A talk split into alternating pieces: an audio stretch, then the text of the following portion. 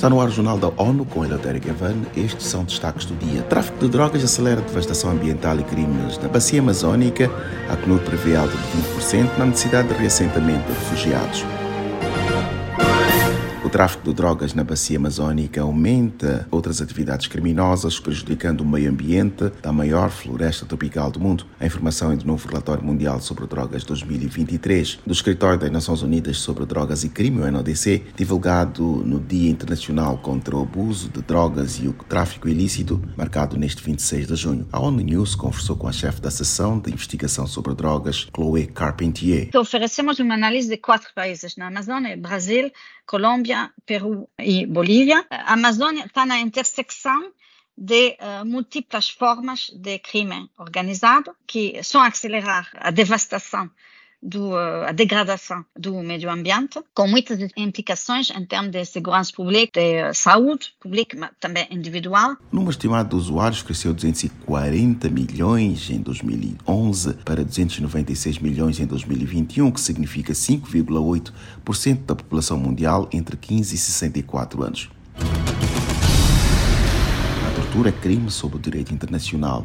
Ela tenta aniquilar a personalidade da vítima, além de negar a dignidade inerente à condição de ser humano. Neste Dia Mundial em apoio às vítimas da tortura, a ONU condena como um dos atos mais vis perpetrados por seres humanos contra os semelhantes. Mônica Grayley tem as informações. Apesar de uma proibição absoluta da tortura sob o direito internacional, o crime persiste em todas as regiões do mundo.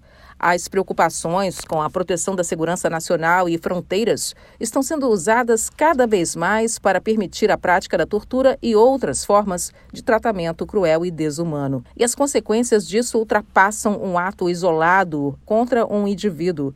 Geralmente, elas são transmitidas de geração a geração, criando ciclos de violência. Da ONU News em Nova York. Mônica Grayley. As Nações Unidas pedem a todos os países membros, a sociedade civil e indivíduos em todo o mundo que se unam e apoiem centenas de milhares de pessoas que foram vítimas da tortura e aquelas que continuam sendo torturadas até hoje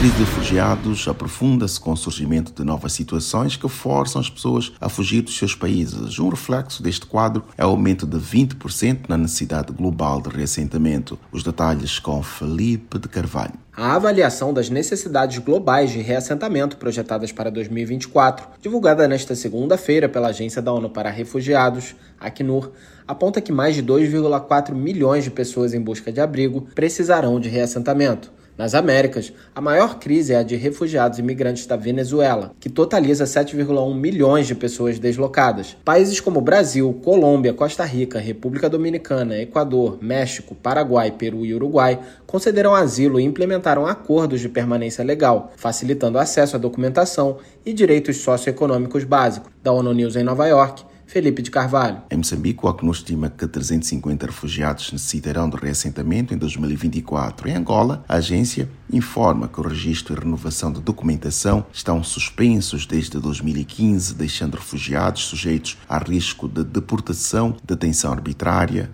abuso e exploração.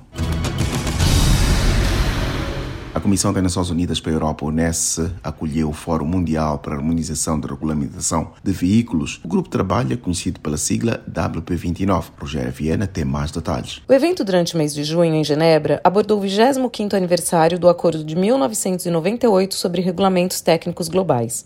A Comissão Regional destaca que, embora a atuação nessa área seja pouco perceptível no dia a dia, tem sido um exemplo de excelente cooperação multilateral e devem ser celebrados a abertura da partilha de conhecimento e interação entre os envolvidos.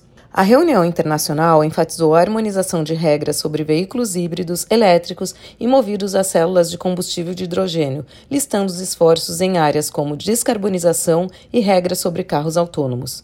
Para a Unesco, os debates entre Estados-membros da ONU, organizações internacionais e especialistas sublinham como a cooperação por veículos mais seguros e limpos são uma prova do multilateralismo. Da ONU News em Nova York, Rogéria Viana. Foi após a Segunda Guerra Mundial que a Unesco se envolveu na colaboração internacional sobre regulamentos de veículos, padrões para construção e testes motorizados, além de peças e sistemas que os compõem.